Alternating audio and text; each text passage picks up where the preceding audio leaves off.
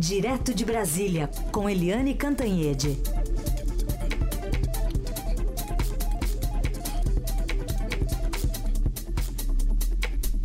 Oi, Eliane, bom dia. Bom dia, Raíssa e Carolina, ouvintes. Bom dia, Eliane. Bom, hoje o presidente Bolsonaro vai viajar na hora do almoço lá para o Chile para participar de um encontro de cúpula com outros chefes de Estado sul-americanos. Vai viajar bem no dia do aniversário, né? Happy birthday to you. Happy birthday to you. Happy Talvez ele não gostasse, né, dessa homenagem vinda desse presidente Dilma né? Rousseff, né? bem provável. De qualquer forma, ele deve comemorar, acho que é, hoje à noite, né? Tá previsto um jantar ali. É, mas o que, que vai na bagagem do presidente nessa viagem, Eliane? É só um detalhe, é que essa, essa cantoria aí da Dilma Rousseff, do Parabéns para Você, é para o Ban Ki-moon, que era então secretário-geral da ONU. E ela falou, estava numa reunião grande e tal, e falou assim: todo mundo cantando parabéns, cada um na sua língua. Happy birthday to you. Happy birthday. Foi muito engraçado. Foi demais mesmo. Mas, presidente Jair Bolsonaro, é, ele está indo para o Chile e depois né, da, da viagem para os Estados Unidos, emendando praticamente uma na outra, no dia do aniversário, hoje tem jantar, inclusive a primeira-dama Michelle vai, né? Ela não foi na para os Estados Unidos, mas está indo para o Chile. E mas ele teve ontem uma má notícia. Foi um presente um presente amargo aí de aniversário por causa do Ibope. O Ibope diz que o presidente Jair Bolsonaro é, perdeu 15 pontos é, na sua popularidade, assim, ou seja, de índice de bom e ótimo, é, desde que ele assumiu a presidência em janeiro. Ou seja, em menos de três meses, 15 pontos é muita coisa ele precisa ficar atento aí, porque só essa coisa de live na internet, é, de, de ataque na fake news, fake news e ataques na, no Twitter, no Facebook, isso não está dando muito certo, não.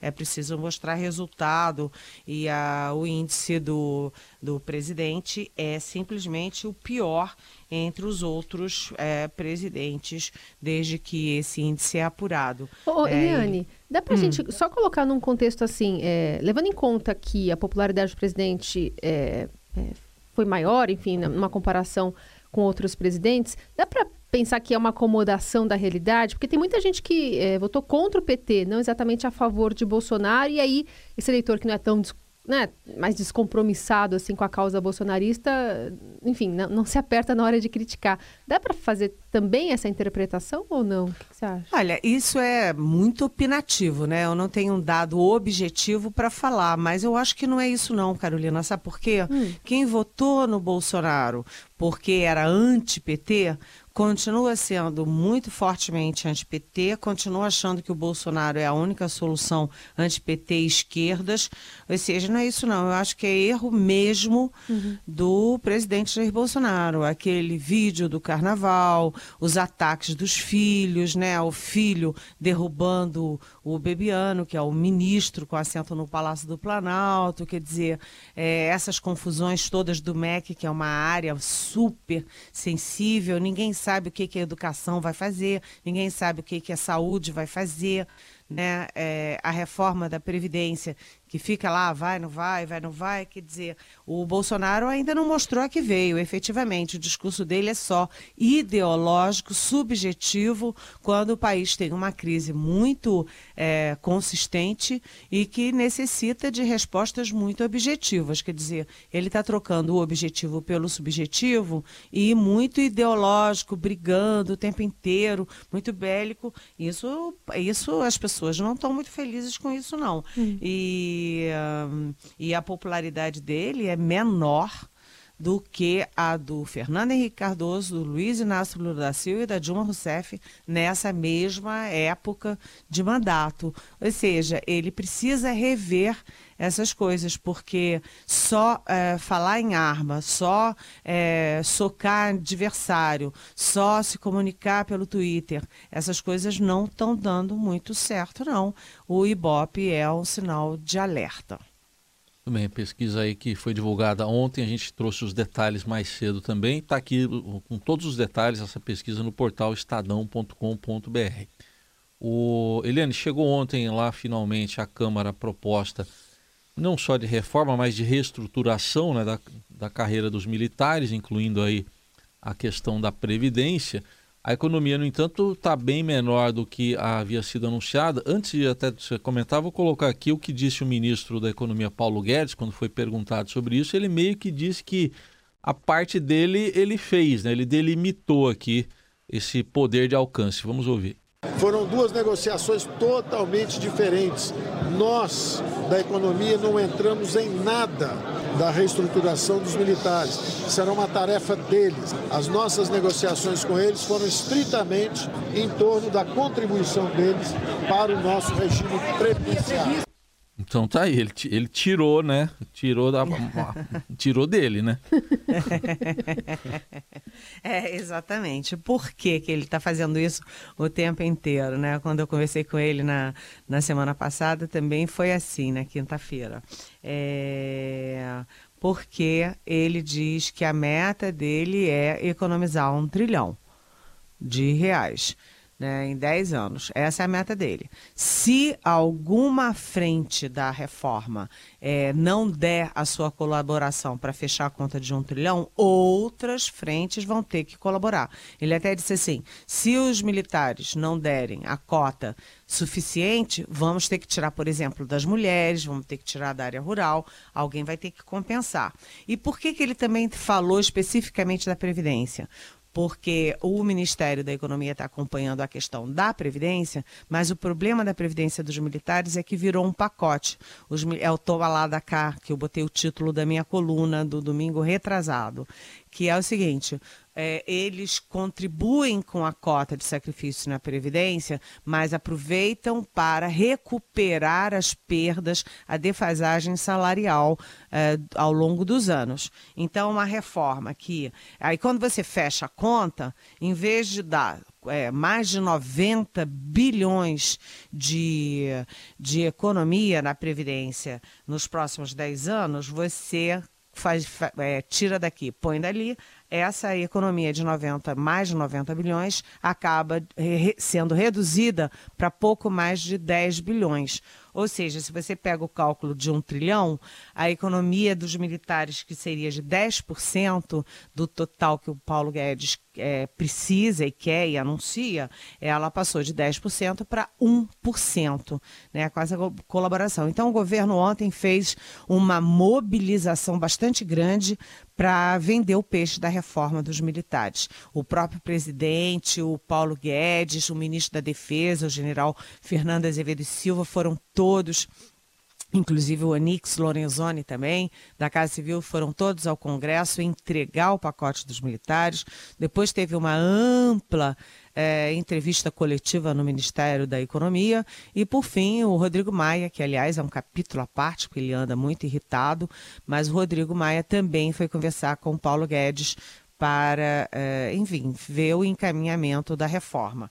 Outro detalhe, só para concluir o comentário sobre a reforma da, da reforma da Previdência, é que ontem foi criada uma frente anti a reforma do governo. Tem 171 deputados, é muita coisa, é muita coisa.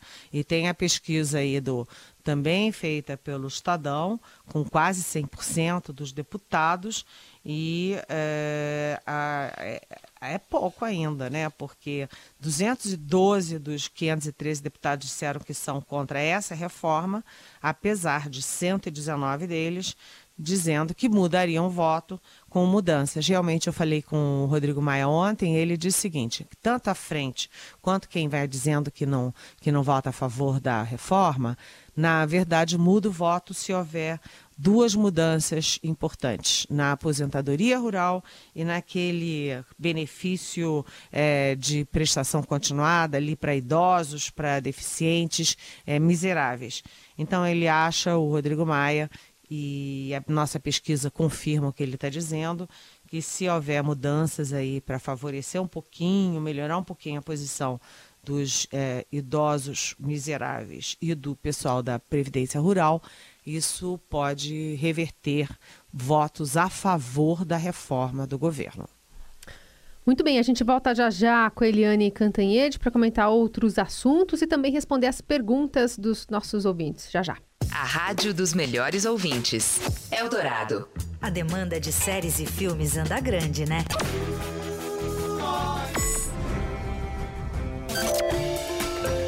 E você fica perdido com o controle remoto na mão? Eu sou o culpado. A Eldorado faz a peneira e diariamente destaca o melhor da telinha e da telona. A maioria das pessoas acha mais fácil ignorar a verdade. Pedro em série. O jornalista Pedro Venceslau revela sua porção maratonista de sofá e traz o melhor do universo de séries, filmes e outros enlatados. Pedro em série. Estreia dia 1 de abril, em três boletins diários. É isso aí.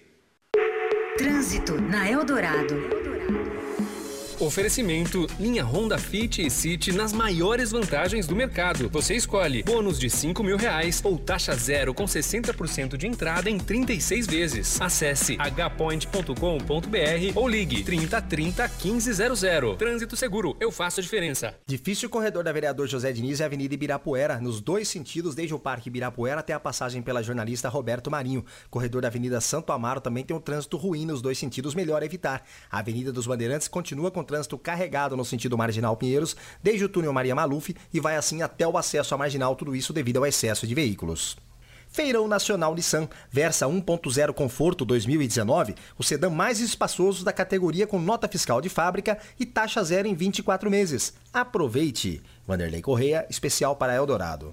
Atenção, atenção! O gerente da Honda H-Point decreta: não vamos perder negócio. Linha Honda Fit e City nas maiores vantagens do mercado. Você escolhe bônus de 5 mil reais ou taxa zero com 60% de entrada em 36 vezes. Aproveite e faça um test drive no novo Honda HRV. Honda é H-Point, Pinheiros, Itaim e Morumbi. Acesse hpoint.com.br ou ligue 3030 1500. Trânsito seguro, eu faço a diferença.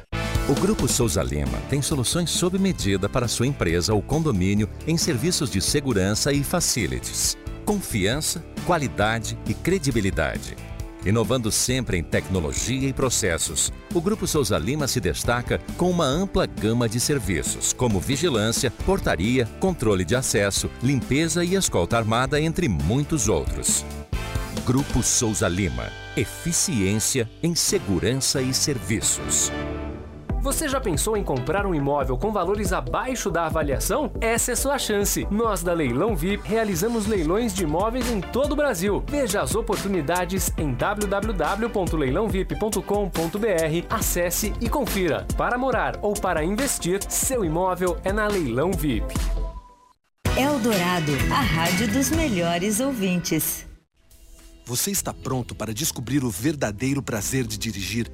Conheça o novo SUV Peugeot 3008, com motor turbo, câmbio automático de 6 marchas e Peugeot iCockpit.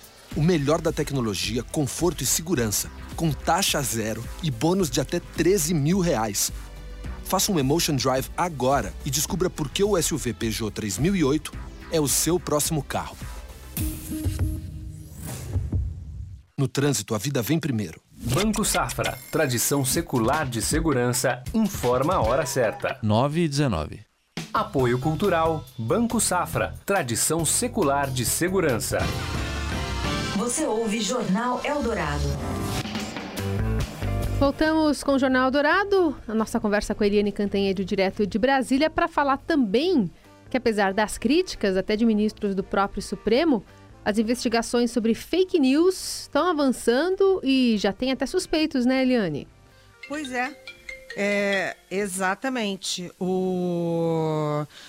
Deu uma confusão porque o Supremo Tribunal Federal abriu é, essa investigação e os próprios ministros do Supremo reclamam, né? o ministro Marco Aurélio reclama, outros ministros reclamam que o, o Supremo Tribunal Federal não tem poder de investigação, que quando é um caso assim, o Supremo pode pedir ao Ministério Público, que é o órgão é, investigador né? O órgão investigador e acusador é o Ministério Público. O Supremo é um órgão julgador. Mas o Supremo não quis saber das críticas, continuou celeremente ali na decisão de investigar de onde vêm esses ataques contra ministros, contra as mulheres de ministros, familiares de ministros. É, foi meio na linha do Estadão, né? Porque o Estadão, quando mentiram sobre a repórter, a nossa repórter Constança, o Estadão foi lá, foi apurar, mostrou que tava, que eles tinham deturpado, reclamou, o site francês que publicou teve que voltar atrás, pedir desculpas, ou seja, as pessoas estão cansadas de apanhar pela internet um monte de mentira e não ter como se defender. Então, o ministro Dias Toffoli abriu essa investigação, colocou é, de ofício, ou seja, sem consultar o pleno, é, o ministro Alexandre de Moraes como relator e a coisa está andando, a coisa está indo firme. Eles identificaram que a origem é São Paulo e aparentemente agora também você vê que é Alagoas, porque. É, já delegados da Polícia Federal, da Polícia Civil, da, da PM de São Paulo nesse trabalho e hoje já tem busca e apreensão em São Paulo, em Alagoas, para ver quem faz esse tipo de trabalho sujo contra os ministros do Supremo Tribunal Federal. Se fazem contra os ministros do Supremo, imagina quanto, como fazem contra todo mundo, inclusive contra nós jornalistas, né? Então, é, apesar da polêmica, se pode pode, se não pode, se tinha que ser de ofício ou não. As investigações continuam e é possível que a gente descubra muita coisa a partir dessas investigações. Quem é que faz esse tipo de coisa? Tudo bem. Eliane, um outro assunto aqui, uma notícia ruim para o ex-presidente Lula, ele mesmo indiciado mais uma vez, só que a novidade agora, o filho dele, Luiz Cláudio, também indiciado, Eliane. Pois é, né? Isso tem um lado até. É, vão me interpretar mal, mas eu vou dizer que tem até um lado triste nisso tudo, né? Um ex-presidente da República popular, né, como Lula, o mais popular da história recente, preso, cheio de acusação, já no segundo processo, inquérito, é, enfim, é tudo muito triste e agora a coisa complica ainda mais porque a PF indiciou não apenas o Lula mais uma vez, mas também o filho dele, Luiz Cláudio, né, e por eh, lavagem e tráfico de influência. A gente lembra que o Luiz Cláudio tinha uma empresinha touchdown de é, marketing desportivo que tinha um, um, um, capital de mil reais. E aí tem ali um rachuncho do Lula com a Odebrecht, e segundo os delatores, né? E aí o dinheiro sai da Odebrecht, passa por outra empresa, não sei o quê, e essa empresinha do, do Luiz Cláudio, que era uma empresinha de fundo de quintal, acaba recebendo 10 milhões de reais em alguns anos. Ou seja, aí, além de Lula, também agora o filho dele na mira da polícia e da justiça. É triste. Bom, vamos falar também sobre os assuntos que são trazidos aqui pelos nossos ouvintes. Tem o Rogério Olmo de Cotia, ele diz o seguinte: Diante dos fatos que vêm ocorrendo no governo Bolsonaro, não é hora do ministro Sérgio Moro abandonar o barco antes que seja tarde? Tenta uma pergunta no mesmo sentido que vem lá de Minas Gerais. Bom dia, Raíssa Carol e demais ouvintes. E uma pergunta para Eliane. Cezino, do interior de Minas. Eliane, tudo bem? Um comentário seu sobre o abandono do Sérgio Moro pelo Bolsonaro, ok? Obrigado e bom dia. Oi. Cezinho sempre bom... por aqui, né, Eliane? Pois é. Bom dia, Rogério. Bom dia, Cezina. Obrigada pelas perguntas. É, também conversei com o ministro Sérgio Moro na semana passada, é, na sexta-feira, e ele diz que não, que não tem nada disso, que estão é, superestimando ali o fato dele ter que se ter desconvidado a Ilona Isabó, ou Isabo, uh, por, um, por um conselho, que ela era só suplente, que é só um conselho, e que o presidente da República tem o direito de de decidir essas coisas. Então, o, o, o, ministro Sérgio Moro minimiza o episódio, mas o fato é que ontem ele teve outras brigas. Ele agora não está batendo só de frente com, em alguns casos, com o ministro, com o presidente é, Bolsonaro, mas ele ontem teve uma briga, foi com o presidente da Câmara, o Rodrigo Maia porque o Moro desceu do avião é, de, dos Estados Unidos, se reuniu com a bancada da bala e disse que vai pedir celeridade para o pacote da, daí, da, do combate ao crime lá para o Rodrigo Maia. E o Rodrigo Maia disse: Olha, eu não falo com o funcionário do presidente, eu falo com o presidente. Além disso, esse pacote é uma cópia de um projeto que já está aqui terminando, tramitando na Câmara. Eu disse que o Rodrigo ontem estava atacado, estava bravo, e ele estava mesmo, e bateu aí de frente com o ministro Moro. Eu, o ministro Moro está vendo que é, ser juiz é uma coisa, tá aí nos holofotes da vida pública, num cargo tão importante assim, é outra coisa, apanha-se muito também. Eliane, a outra, outro ouvinte aqui, o Mauri Moraes, está perguntando: esqueceram o Temer ou ele ainda tem foro privilegiado? Não vão enviar o processo para a primeira instância? Oi, Amauri. Tudo bem? Bom dia. Olha, as coisas não são assim, né? O homem sai do Palácio do Planalto num dia, no dia seguinte já está é, preso. As coisas têm aí todo um, um, processo, investigação, tem todas as, as providências, né? tem as medidas cautelares, etc. Então, Michel Temer está bem quietinho, é, já recebeu convites para voltar em algumas posições, ele diz que não, a vida pública dele está encerrada e ele está quieto em São Paulo, ninguém ouviu falar nele. Mas as investigações continuam, os processos continuam e a qualquer hora a gente pode ter aí alguma notícia sobre isso. É uma questão de tempo. Mais uma pergunta aqui de um ouvinte, aliás, de uma ouvinte, a Regina. Eliane, é, sobre os seus comentários, só coisas negativas, o Brasil tentou dar um passo maior para o desenvolvimento nacional. E Paulo Guedes, ovacionado nos Estados Unidos? Any comments?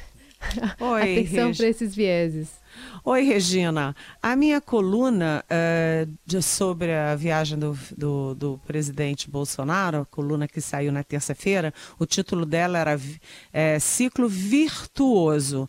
Se o, o presidente Bolsonaro acerta o tom, acerta ali a viagem aos Estados Unidos, dá tudo certo. Se a bolsa de. a Bovespa continua ali é, é, é aquecida, batendo nos 100 mil pontos, é, se os leilões de, de concessões, como foi o caso dos, dos aeroportos, forem um sucesso, você vai entrar num ciclo virtuoso em que as pessoas vão deixar de, de focar muito em Olavo de Carvalho falando palavrões pela internet, dos ministros militares perplexos com essas coisas, de, enfim, os filhos do presidente com essa desenvoltura jamais vista e passar a focar mais nas questões é, de Estado e mais concretas. Agora, vamos combinar, né, Regina?